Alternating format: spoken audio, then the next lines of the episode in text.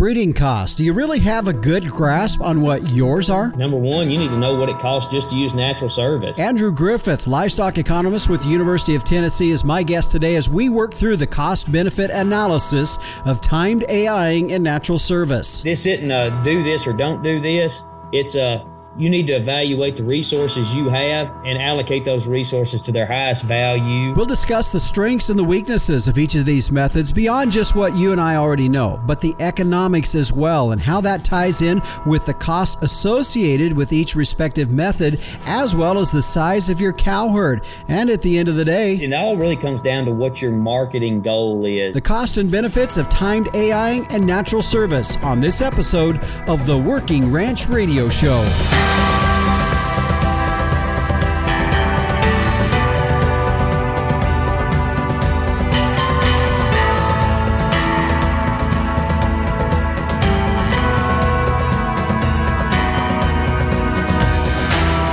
And we welcome you here to the Working Ranch Radio Show. I'm Justin Mills coming to you all the way from the northeast corner of the cowboy state of Wyoming, and we're glad to have you joining us on our program today.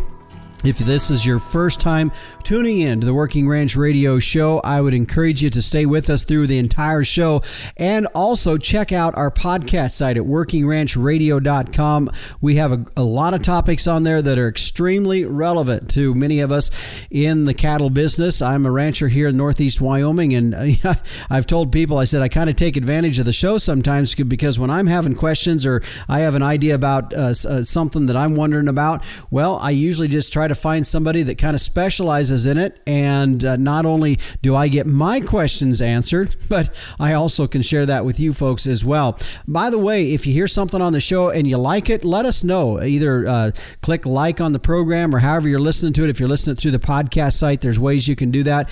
Uh, if you want to send me an email and let me know, uh, maybe you didn't like something as well, let me know, or you have questions. My email address is justin.workingranch at gmail.com. So, with that, our subject today is on the cost benefit analysis of timed AIing and natural service in beef cattle. And I really think that this is a cost for a lot of us that we just kind of maybe get swept under the rug in terms of really analyzing it. And I think today's show is going to shed some light on some of these costs. My guest is Andrew Griffith. He's an associate professor uh, in agriculture and resource ec- economics at the University of Tennessee. His focus there on livestock economics, and he was part of a, a group of, of folks that put together a white paper on looking at this. And I thought it was really valid. I realize this time of the year, there's folks probably already uh, have, have bulls out or already AIing, and folks not quite there yet. But nevertheless, it is a subject that I think does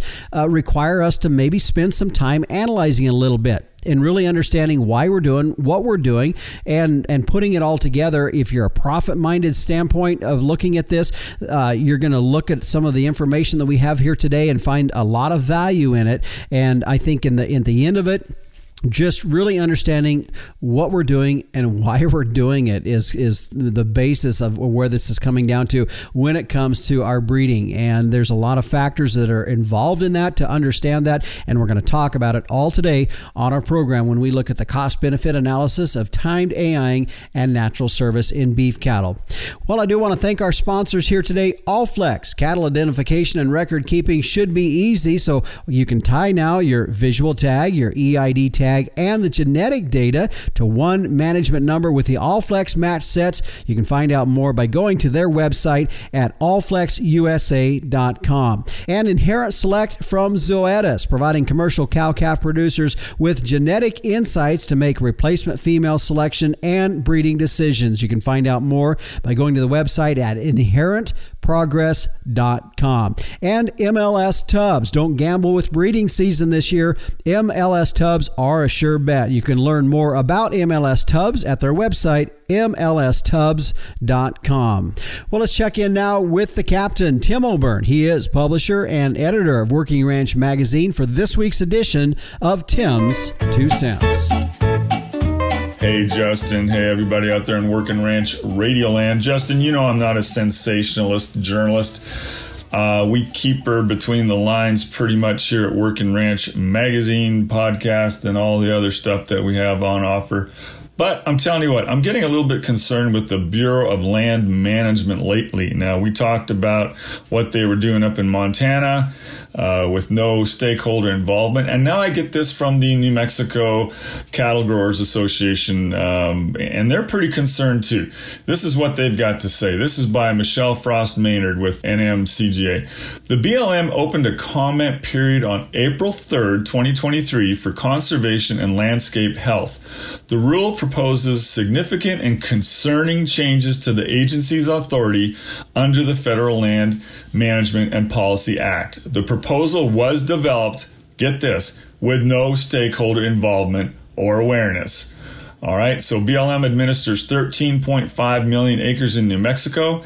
It operates two national monuments, two national conservation areas, five wilderness areas, 58 wilderness study areas, and it goes on and on and on. So the so New Mexico uh, cattle growers is very concerned about this. Montana is very concerned about what they're doing up there, and I'm pretty serious, guys. I see smoke. I'm smelling it and we better keep an eye on what these guys are up to, or they're going to sneak in the back door when everybody's out there haying and turning cows out and turning bulls out. And before we know it, um, it's not going to be what we want it to be.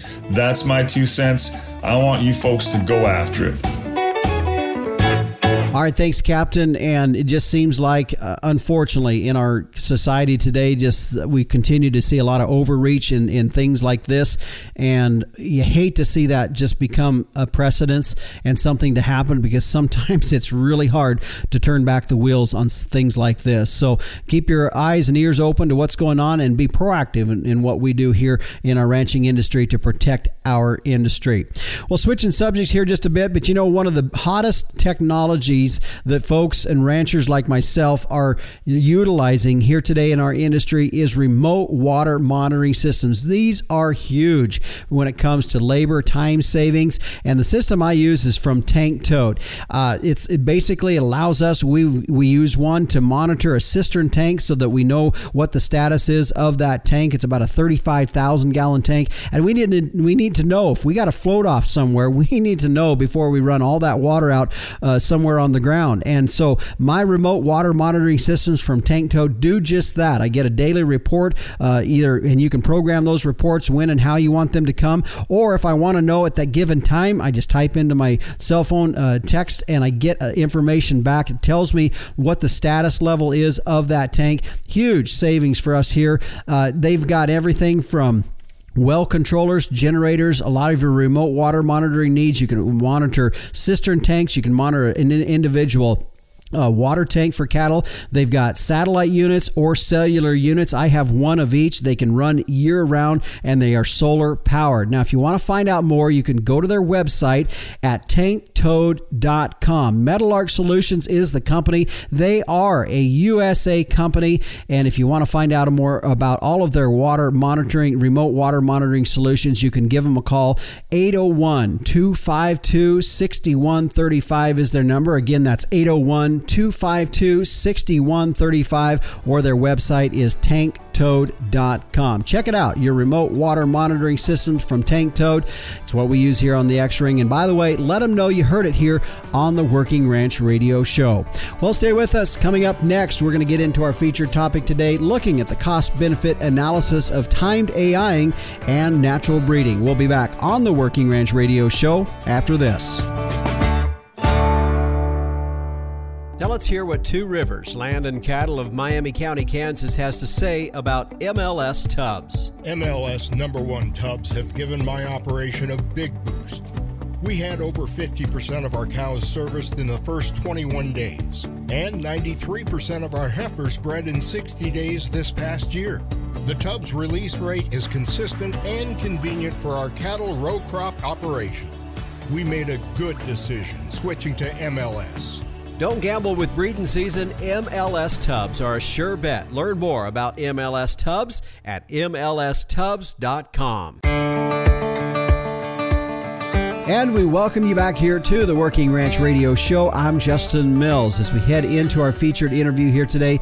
Uh, a subject that really, for all of us uh, in the cattle business, especially if you're raising a cow calf type business, well, we all have to breed these cattle and get them bred some way, somehow, whether we're using bulls or whether we're using AIing. And today, as we talk about the cost benefits analysis between those two types of getting cattle bred, as you, if you have listened to my show over the last couple of years, you know that I'm pretty pointed about the fact that uh, that we put a pencil to what we're doing, even if it's sometimes some of the mundane things or things that we do year over year. But are we putting a pencil to it to know that uh, is it making sense? No, not only common sense, but also dollars into our pocket. Or are we putting some money into some things uh, just because that's what we want to do, and we're really not getting paid for it? Well, when it comes to breeding cattle, it really is no different than that. So today we're going to be talking about natural service versus AIing and look at the cost benefit analysis between those two techniques. So, my guest today joining us is Andrew Griffith. He's an associate professor of agriculture and resource economics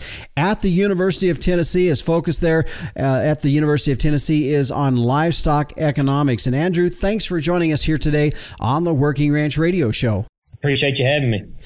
Well, Andrew, I appreciate you joining us here on a program today. I, I ran across this white paper that you and several other folks had put out a few years ago regarding the cost benefit analysis of timed AIing and natural breeding or a combination thereof. And I thought it really had a lot of good information in it that uh, even though, you know, this is a subject for a lot of us in the cow business, as I said just a few moments ago, if we're in the cow calf business, the breeding's part of that, part of the process. And so uh, I think think it's important that we, I feel that we understand what is our cost in breeding. Uh, a lot of times we buy bulls or we AI or or whatever, and we really don't. We just do that because that's what we've done, but not really analyzing it from from the standpoint that you guys had in this paper. And so, uh, before we get into the nitty gritty details of it, just outline the basics of where you were coming from as you guys put this paper together.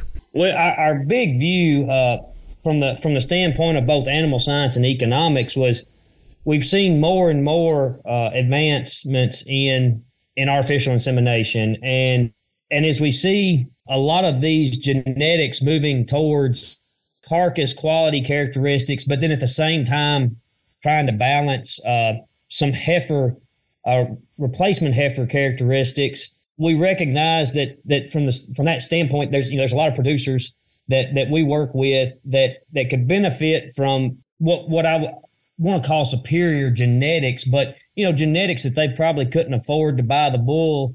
And, and at the same time, is there you know are there things that we could use from a, a cost saving structure with these technologies in AI? So from that broad spectrum, we were trying to figure out how can we improve quality of animals on in our herd, and hopefully at the same time uh, improve that profitability uh, in in cattle herds with the people that we work with. Mm-hmm. So the study was basically you took the idea of AIing, which has been a technology been around for quite a while, versus natural service breeding. And as you said just a little bit ago, some of the, I mean, pointing at the ideas that for AIing, there was some advantages there of access to a little bit more superior genetics in this. And so, as you initially started this this process out, this whole study out, you began to compare these two together. Is that correct? Correct, correct. Yeah. So, you know, we, we look at it and we say, well, most people are using natural service and and that's been typical. And like you say, you know, AI has been around for a long time. Timed AI has been around for a, for a while. Uh, we've we've made improvements in some of those protocols for timed AI. Uh, you know, to reduce the labor cost of of getting cows bred. And you know, when we when we get right down to it, you know, we we start thinking about this. Well, you know, how much does it cost to just breed animals natural service, and versus how much does it cost to to use to use a timed AI situation, you know, and, and the thing about timed AI is there is a, a large labor cost from the standpoint of you have to run these animals through the chute three times. You know, you're going to go in and put a CIDR in and give them a shot of GnRH and then come back through, pull the CIDR, give them a shot of prostaglandin, and then, uh, you know, and then you're going to come back and breed them a third, uh, uh, the third time through, you're going to breed them and give them another shot. And so, you know, we're, we're looking at it and we're saying, well, what's, what's the cost of natural service? What's the cost of this timed AI? And at the same time, we say, well, you know, but why are we doing the timed AI? Because we have these better genetics. Uh, you know, that should increase our our revenue to some degree. So, you know, when we get when we got down to it, we're we're looking at increased cost from increased labor and then plus purchasing things to artificially inseminate. But at the same time, you know, we're we're expecting to increase our revenue and in hope, and in some cases, if we can reduce the bull battery that we need out there with that herd, we can reduce some of those costs. Now, at the same time, when you reduce that bull battery, we're looking at reducing our revenue because then you don't have a you know the thing about purchasing a bull at some point when he's when he's done servicing animals and he's used up his useful life you do get to sell him and and get some type of residual value there salvage value whereas with artificial insemination, you don't have that opportunity. Mm-hmm. Yeah. So let's jump into this uh, and, and get some baseline data here. I think we need to set the table, so to speak, uh, with this because when it comes to breeding cattle, whether you're say AIing or whether you're natural service, there are some factors, there are some uh, parameters that need to be thought of in this. And so you've already mentioned a few of those, but let's expand on those just a little bit more. So the you know some of the main things that we looked at and thought about here are number one, if, if you're using natural service, you have a, a long list of bulls that you can purchase and and the prices you know have a wide range. You you, you can buy a bull that's two thousand dollars or you can buy a bull that's two hundred thousand dollars. But more than likely that two hundred thousand dollar bull is not going to be doing natural service. And and so if you think back into the natural service range, you still may be looking at two to twenty thousand dollars. And so, you know, that's one thought consideration is we have to realize that we would expect a bull that cost us eight, nine, ten thousand dollars to have superior genetics in some form or fashion based off of what we want to do from a marketing standpoint uh, to provide more value. So if we're looking at two bulls and one is is five thousand and one's ten thousand, well that ten thousand dollar bull has to make up the difference somewhere. And so we look at it from that standpoint. But then when you think about even more superior genetics than, than the $10,000 bull, well, we say, well, those access to genetics from a $200,000 bull, those genetics should be better. And yeah, we all can't afford that $200,000 mm-hmm. bull. So we might be able to afford that semen and the ability to, to time AI. Uh, you know, another thing when you when you start getting into artificial insemination, uh, another thought is, well, what is that conception rate going to be? What's that and and that's that's very important because if you set up the synchronization, uh, the estrus synchronization protocol correctly and and do it correctly, you should have a pretty good outcome from a conception rate standpoint. Uh, if you have a technician that's or person that's doing the breeding that is a proven breeder of animals, but that can still have a you know a range. You know, you may mm-hmm. have anywhere from 40% to 70%. And, and then typically, you know, we would think uh, most of our good breeders would hit 60% or a little better. And, and so, you know, that, that's another thing we, we have to think about. Uh, mm-hmm. Uh, a third thing that I would think about is when we have natural service, that, that one bull is all the genetics that we can pull from.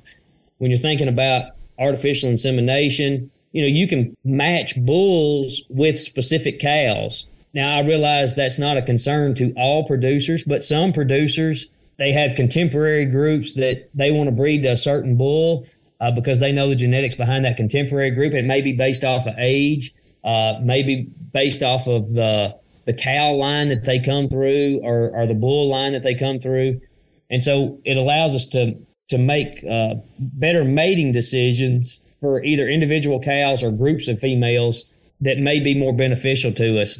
You know, one of the things that we hear a lot in our area, and I think it's pretty common. You know, just owning and managing bulls, mm-hmm. you, you put them out there for 60 to 90 days, and maybe you have two breeding seasons. And so maybe they're out working for 120 to 180 days a, a year. But at the same time, you have to manage those bulls. And so everybody doesn't have, have enough room or enough space to manage the number of bulls they need for the cow herd, or they just don't want to do it. So that's another thing, you know, that throws us into this why should we consider AI to some degree? And probably the biggest thing from a from a value standpoint, uh, and and this goes back to things that have been preached about for years and years, is just the ability to narrow and and tighten up our calving interval for these animals. You know, I know there's a lot of people that use 60 and 90 day natural service breeding seasons, but from the standpoint of you can AI a group of females and typically a lot of those, a lot of their calves will be born within a 10 to 14 day period and when you group a bunch of calves in a two week period, they typically grow very similarly throughout the time that they're on their dam. And because of that, uh, you typically can market those animals together, uh, whether they be the, the steers or the or the or the heifers. Uh, well, I guess some people market bulls, but we'll say yeah. males and females. You know, you can actually market those as as groups of animals, which typically bring higher prices than you know animals that are not sold as groups. So larger the group, the larger the, the higher the price, based off of a lot of research that's been done and observation. Uh, so those are a lot of the main things that people should consider. Mm-hmm. Um, you know, the ability to access more expensive genetics and better genetics, the simple price of different bulls, conception rates, all play into what we're talking about. Mm-hmm. Yeah. My guest today is Andrew Griffith. He is an associate professor of agriculture and resource economics at the University of Tennessee, focus on livestock economics. And we're talking about today a natural service versus AIing. And I think when we come back, though, we're going to look at some of the numbers because it might make sense for some to do one or the other. And I think the economic side of things is where it's important for us to step back and realize and look at. And when we come back, we're going to talk more about it when we return here on the Working Ranch Radio radio show. You know, big cows come with big feed bills, which is why smart genetic selection can pay off in your cow herd. Did you know Simmental influenced cows are an average 74 pounds lighter at maturity than Angus sired counterparts, according to a recent U.S. Meat Animal Research Center study? Now, while Simmental is sized for more efficient gains, 20 year genetic trend lines also show the breed offers reliable calving ease, early growth, and cow longevity. That's a balanced herd built for profit. SimGenetics giving you more per head, period. Stand strong Simmental. And we welcome you back here to the Working Ranch Radio Show. Justin Mills, your host, as we are joined today by Andrew Griffith. He's an associate professor with the University of Tennessee as we're talking on uh, this time of the year with breeding season coming upon us, natural service and AIing and, and evaluating that. And as he and I talked before we went on air, I had mentioned to him, you know, I, I really try to push thinking on this show in terms of the economics of, of looking at the value of and are we seeing the value? And there's a lot of things. Uh, Andrew did a great job in the in the first segment talking about some of the benefits that you can see in in AIing, but at the same time, we also have to look at uh, the, the you know what what we're planning and, and how we're planning to go with our herd and looking at it from uh, not only from a long term standpoint, but also from the economic side, which is which is going to make a difference in the in the next twelve months. And so uh, we have to put a lot of this and, and pencil this out together. And Andrew, I want to get now into some of the specific numbers because you guys in this study did a great job of breaking it out by side by by herd sizes. And that was good mainly from the standpoint of really putting a, a pencil to that of knowing whether or not, okay, you got this size of a herd, it makes sense here, or it doesn't make sense here to AI, or it makes sense to natural service, and, and working through those different scopes. And I think that was one factor that really people need to consider. Yeah, I mean, you know, everybody's got a different set of resources, and so therefore, uh, when you think about the resources you have, you have to allocate those resources to their highest value. And we when we looked at these different herd sizes, and, and it goes back to I mentioned something about you know the bull battery and how many bulls you need. And in some cases, if we can reduce the number of bulls we need, there can you know be a, a huge cost savings there. And, and in some cases, we can't reduce the number of bulls we need. And so the thought of using timed AI or just AI in general, you know, increased cost.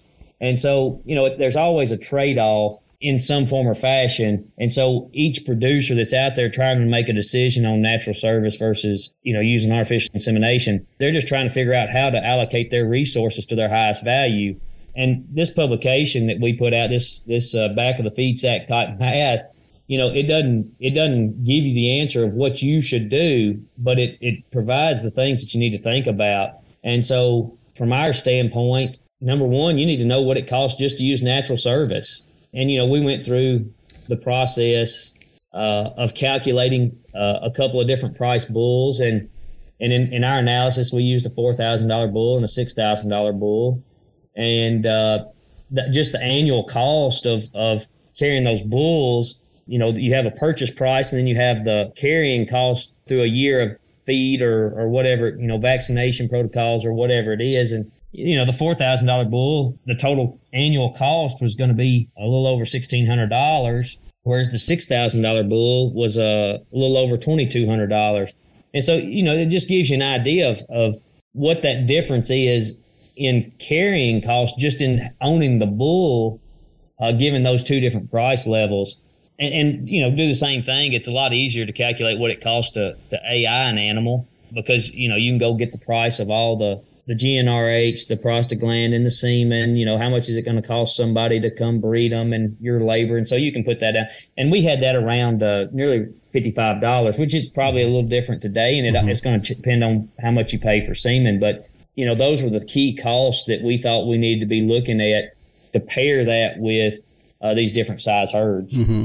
So those different size herds, uh, I thought it was interesting when you started uh, uh, looking at that, and I think one of the points, folks, to remember is the cost per pregnancy when you're looking at this, and and if when you the factors that I believe are important for us as ranchers, as, as you and I were talking before, is if you're selling on this on the commodity market, which all of us mostly are here in in the commercial side of the business, you need to keep that into perspective. Yeah, we like to be proud of our of our calves, but at the same time, uh, if you're not getting paid for those genetics, then you need to be very cautious about the direction that you're heading and how much you're spending on this pregnancy because you can put a lot of money into pregnancy and not necessarily sell your cattle for any more than than you did before.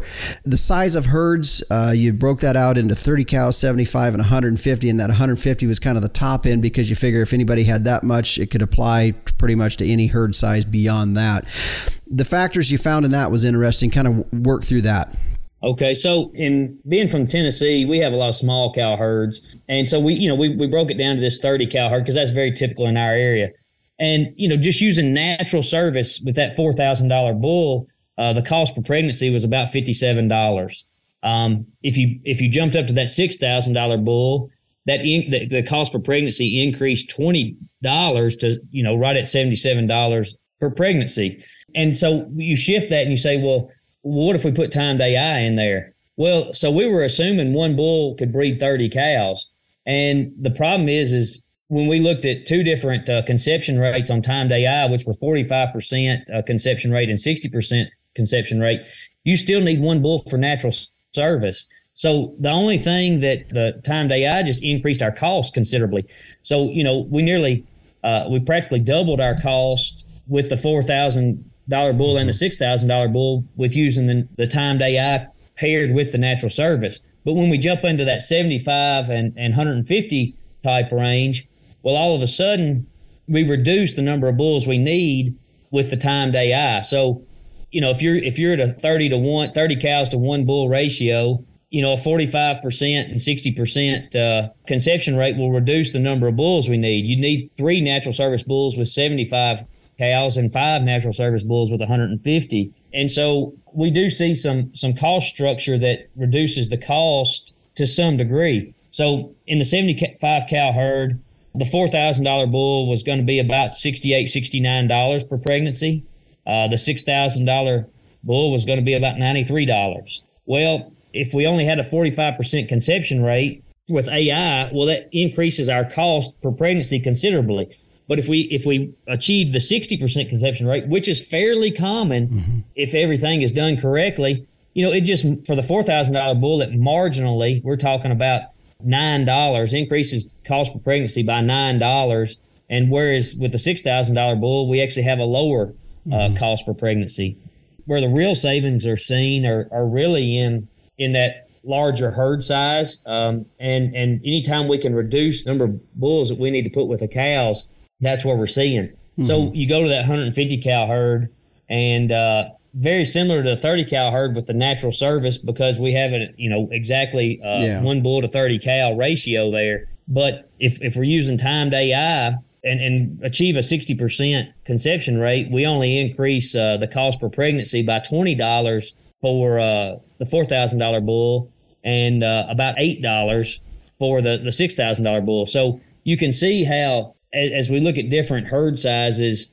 the ability to just reduced bull power in natural service can really have benefits from the timed AI standpoint on what it costs to get a pregnancy because those smaller herds, if you can't reduce the number of bulls, then you're still going to have that timed AI is adding a lot of extra cost, mm-hmm. both in material, uh, our inputs, and labor. Mm-hmm just a real quick takeaway that I have in that, Andrew, is that, and I know uh, guys go through different sizes of their herds from different times. You know, they might they might have retained more and have more coming to eh, that they're going to be breeding this year. Some they might be down.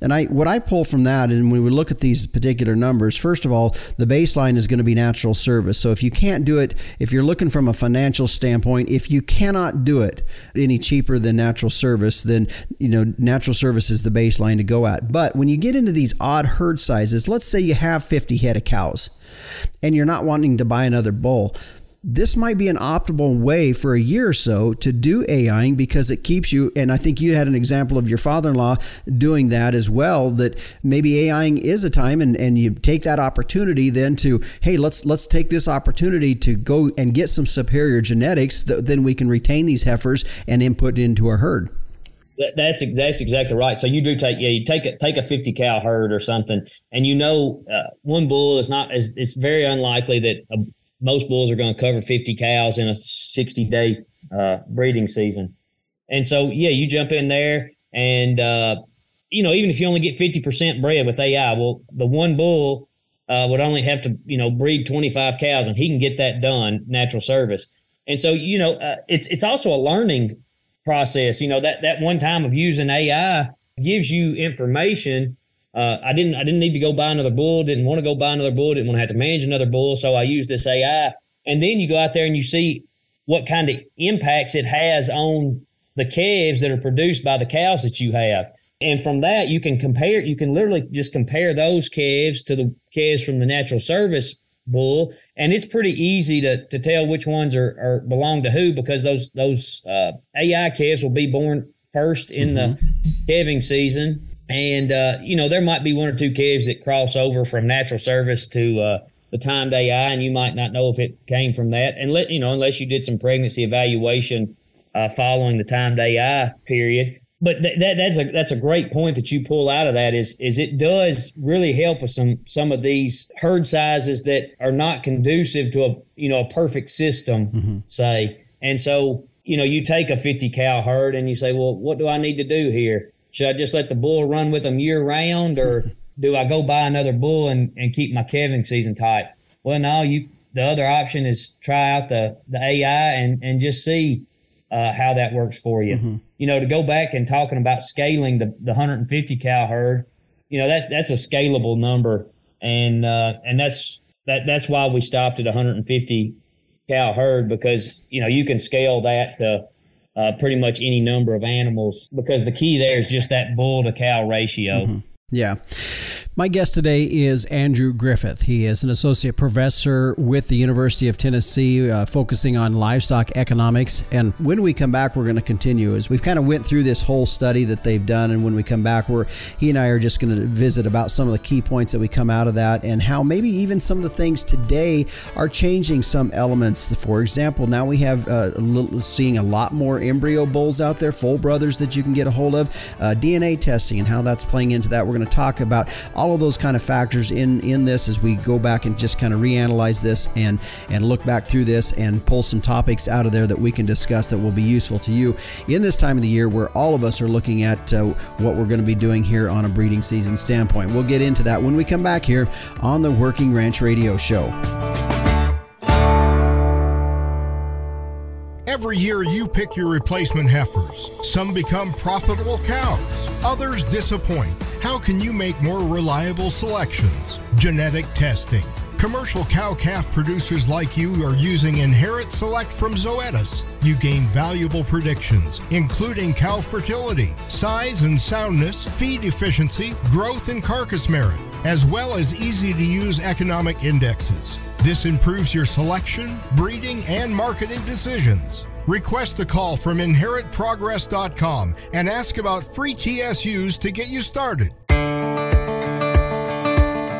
And we welcome you back here to the Working Ranch Radio Show. My guest today is Andrew Griffith. He's an associate professor in agriculture and resource economics with a focus on livestock economics out of the University of Tennessee. And we've been talking today uh, the pros and cons of natural service versus timed AI breeding. And Andrew, as we went through the, the study that was that you guys put out here a couple years ago, you know some key points that I pull out of that uh, a little bit, and I, and I want to go through each one of those. First one would be the price of bulls. That that's something that when we're looking at this from a financial standpoint, that was a key point in this. It, de- it definitely was. Uh, you know, if, if you're really paying up for bulls, if you're paying big dollars for natural service bulls, the more you pay, the more likely timed AI or just AI in general may benefit a person from a profitability standpoint.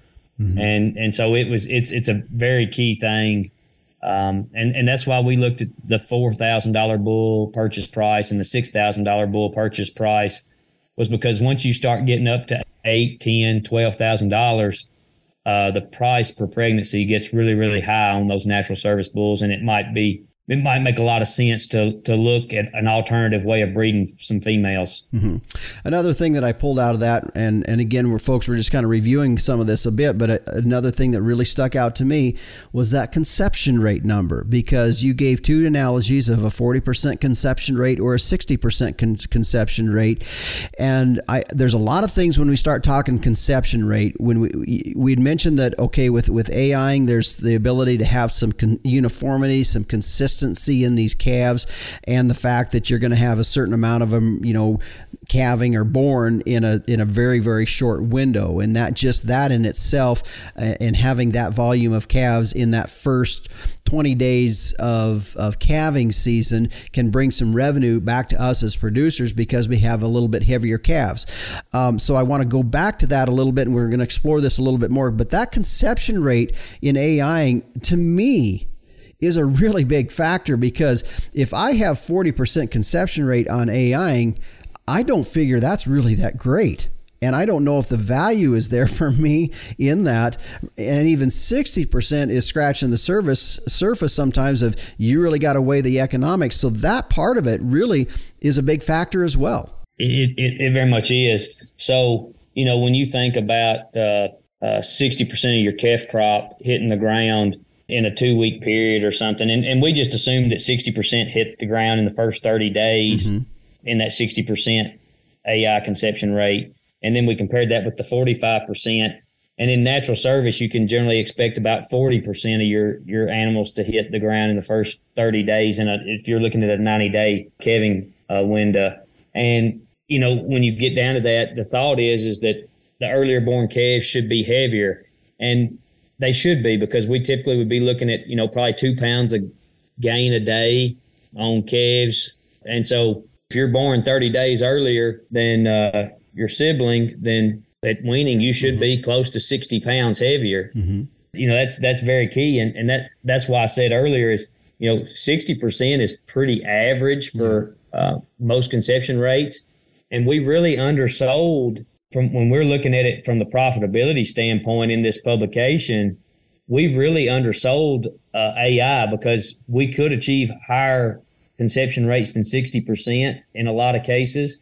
And we, we undersold some of the weight gain that these AI calves probably could achieve based off of some of the best genetics that could have been selected. And we, and we didn't even account for the heifer retention out of those AI sired uh, heifers uh, that really would contribute to the herd in future years because now you have those better genetics from both the sire and the dam side. Mm-hmm. Yeah, and you know, I'll tell you something that I has happened with us uh, on this. Andrew is my wife's folks that um, we were leasing the place from for years. They AI'd and had a and and built a tremendous uh, herd of cattle on that. Consistency was there, everything you would expect in an AI'd herd. And when they sold all their cows out, you know, we kind of started over. And and so for myself is I saw the value in the AIing in terms of the the quality that you could achieve in there but there was ish, other issues. There was labor. I was also looking at, you know, was I going to get paid for the genetics that I was, uh, all the time and the effort and the labor that, and and the genetics that it was being put into these? Was I going to get paid for that? And there was things that then I began to try to figure out. Can how can we improve the pregnancy in that in that first cycle of our cows on a natural service? Because I think when we get when we get into this, one of the factors that's going to put the most money, I think, in our pockets personally, is if we can get more calves born in the first cycle and we only have a 60 day breed up is all we do. Uh, we put them out for we put out bulls on july 25th and we pull them out september 25th so we only do 60 days of breed up. And so w- with that in mind is there were factors that i tried to do then how can i improve my my breed up in that first cycle that would improve weight? And i think there's some things from a natural service standpoint that folks could be looking at if they really want to try to achieve that, there's some some natural ways to do that. Because to me, as I said before, that conception rate in the first cycle is a big key. And natural service wise, it's a little tougher. But does that make sense as far as from a natural service side? If there's ways that we can improve that pregnancy rate, I mean, I'm trying to achieve 75%, which is where we've been in the last three or four years of cattle uh, calving in the first cycle. Well, that I mean that is a key, and the the timed AI can cover up some of the mismanagement or failure to manage and to achieve those types of rates that you're talking about through natural service. And and so that's really what some of that AI comes into. But you're you're you're spot on. Is the main thing is getting as many cows bred in the first cycle as possible. And you know, if you're using a 60 days, you're essentially looking at three cycles for most of your mm-hmm. animals. Mm-hmm. And we all know that uh, good nutrition, being in, in the right body condition score is very important for that. Uh, making sure the animals are, are healthy, they, they're, you know, they got the right vaccination protocol because we do have things that could cause abortions.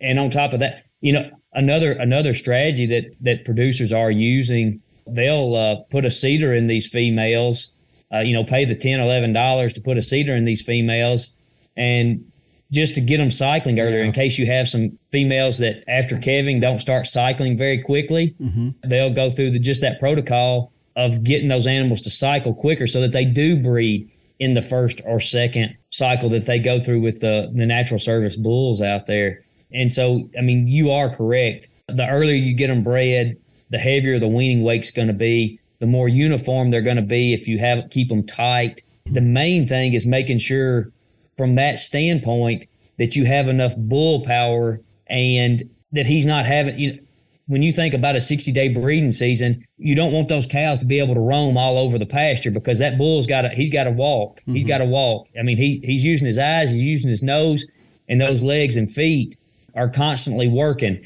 And so the tighter you can keep those cows together, the, you know, the tighter, yeah. and I say tight, I mean physical, physical space yeah. tighter. Yep mm-hmm. uh, the tighter that calving season will be because he can actually get those cattle covered. Mm-hmm. That's a good point because that's actually a note. I didn't know if we could really get into it, but I that was a side note that I had. I think there's some management principles that we can do physically, whether it's making our, our pastures smaller into paddocks that have uh, keep these cattle grouped a little bit tighter together. I think that helps in a way, and, and I, that's what you were kind of touching on a bit there. Yeah, it's very important during the breeding season. You know, rotational grazing is a big thing right now, and I, I see a lot of benefits to it.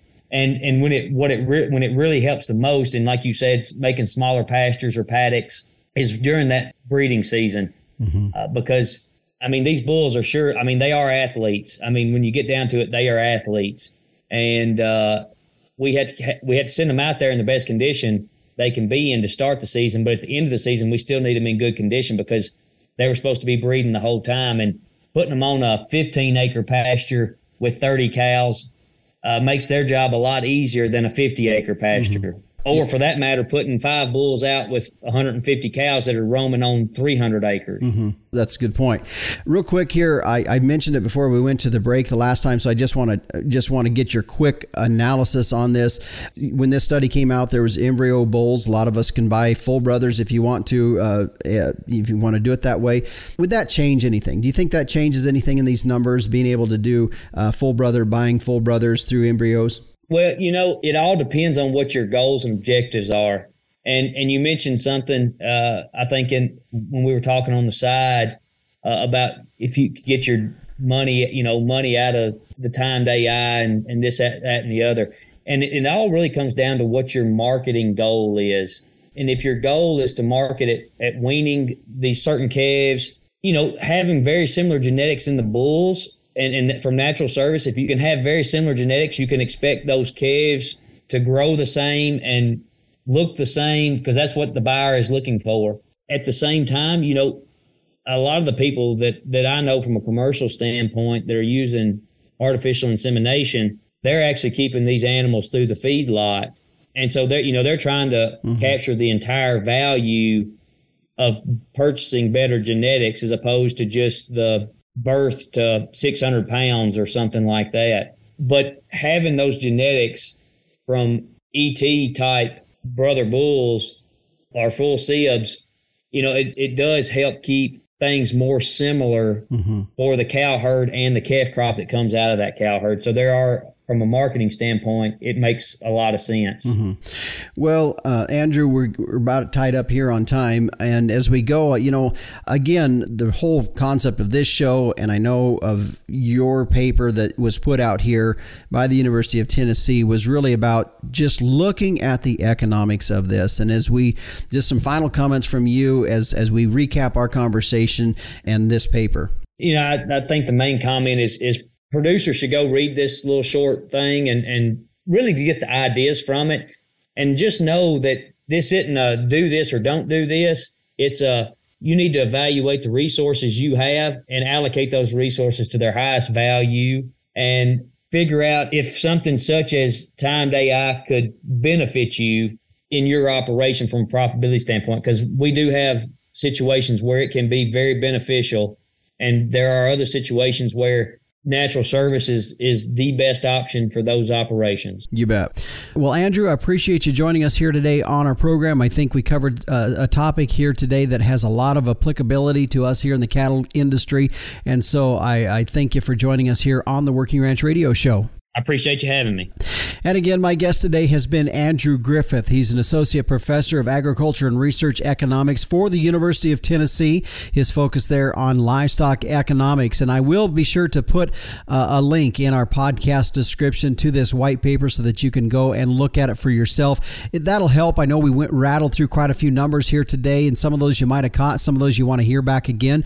And you can either go and download the paper, or I can uh, also listen to the program again. Uh, you can do that as well. But and I know for some folks, maybe you've already started in the breeding season. Others, you're, you're on the outside looking here in here for a couple weeks. And for those of you like myself, we're a couple months out from really getting going in our breeding season. But it is something that you might need a year or so to kind of think through. But I think there's a lot of things that we talked about here today that will help you kind of work through some of that. Uh, at the end of the day, my focus here, folks, as I've said before, and I said it a couple times in our show here today, I think it's really important that as ranchers that we that we take a business perspective into what we're doing. That we just don't do things because that's what we've always done, or we just do things because uh, it's it seems like it it's the thing to do. And I think it's always important to have a sharp pencil and a, and a good eye when we're when we're evaluating these kind of things, even as something as simple as breeding. And I think it's uh, it's the stuff that we covered here today will be very valid as you process this through and make your decisions for your own herd. And as uh, as Andrew was saying, really today it wasn't necessarily a right or wrong way in that. It's just understanding your resources and putting them to the best value for the economics on your ranch. Well, stay with us. Coming up next, meteorologist Don Day joins us as we take a look at our long term weather. We'll be back on the Working Ranch Radio Show after this. Do you have a young child, grandchild, niece, or nephew that loves the weather and wants to learn more? Day Weather has produced a children's weather journal full of weather facts, fun weather experiments, coloring pages, and pages to record weather observations for every season of the year. The weather journal is for ages 3 to 7 and designed to be fun and educational. The interactive weather projects are fun for the whole family to take part in. For only $10, the Day Weather Weather Journal is a great gift idea for any occasion. Click on our Amazon link to order at dayweather.com. Welcome back to the Working Ranch Radio Show. Justin Mills here with you as we head now and take a look at our long term weather today. Brought to you by Allflex. Cattle identification and record keeping should be easy.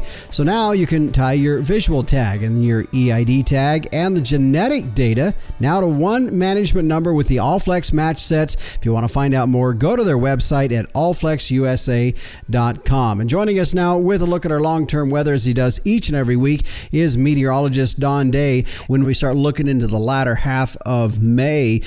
How does that look as compared to where we were at in the first part of May?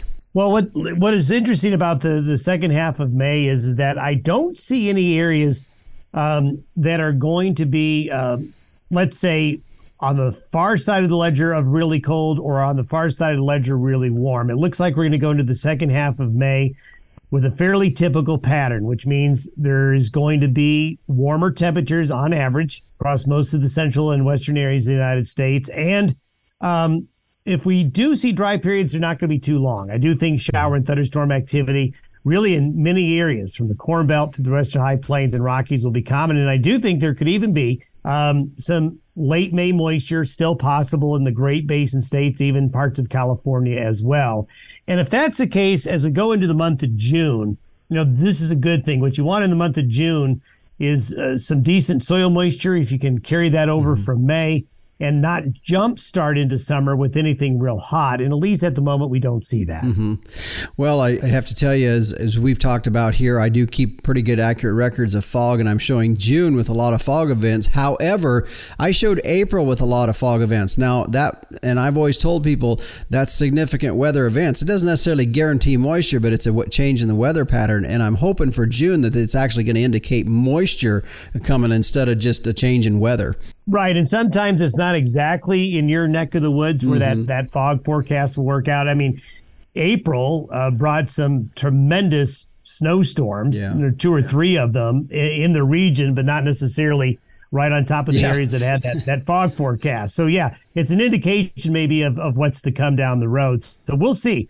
Um, the long range modeling is hinting that June is going to be at least have the potential for wetter than average conditions for many areas of the U.S., especially the middle part of the country. So, uh, this pattern change we've had here lately may be an indication that that could certainly be a possibility looking ahead into June. You bet. Well, that's that's good because it's nice to go into July with a little green instead of going into July with brown. Yeah, this you know the the next six weeks is really really critical for a lot of the U.S. Uh, in terms of uh, getting that spring moisture. So when you get into summer and you have some of those hotter spells, they're not so not so hard on everything mm-hmm. and not so hard on the on the rangelands and not so hard on the end. You bet. All right. Well, Don, appreciate the update here on our long term weather forecast. Thank you. And again, that was meteorologist Don Day with a look at our long term weather. His website can be found at dayweather.com. And from there, you can also find that link to his daily video podcast that I find very valuable myself as I watch it on a regular basis. You can take a look for yourself as he kicks that out every Monday through Friday morning. Our weather today brought to you by Allflex. Cattle identification and record keeping should be easy, so you can tie your visual tag, EID tag, and your genetic data to one man management number with the Allflex match sets. Find out more at allflexusa.com. Well, stay with us. Coming up, we'll put a wrap on this week's show when we return on the Working Ranch Radio Show. Set up the next generation for a productive lifetime with Zinpro Availa 4. Achieve productive success in your cows with 20% increased conception rate and a 16 day tighter calving interval. Calves from cows supplemented with Zinpro hit the ground running with improved immunity and 28 more pounds at weaning. Allow your cows and calves to perform to their full potential with Zinpro Availa 4. Well, if you missed something here today and you want to go back and listen to it again, our podcast website is workingranchradio.com. You can listen to today's show as well as any previous shows. A thank you to our sponsors today Allflex, Inherit Select from Zoetis, MLS Tubs, and your remote water monitoring system, Tank Toad. The Working Ranch Radio Show is a production of Working Ranch Magazine, branded number one by America's Ranchers. If you want to get a hold of me, my email address is justin.com workingranch at gmail.com. Be sure to join us next week at the same time, same place. I'm your host, Justin Mills, and until next time, keep your chin down and your mind in the middle. So long.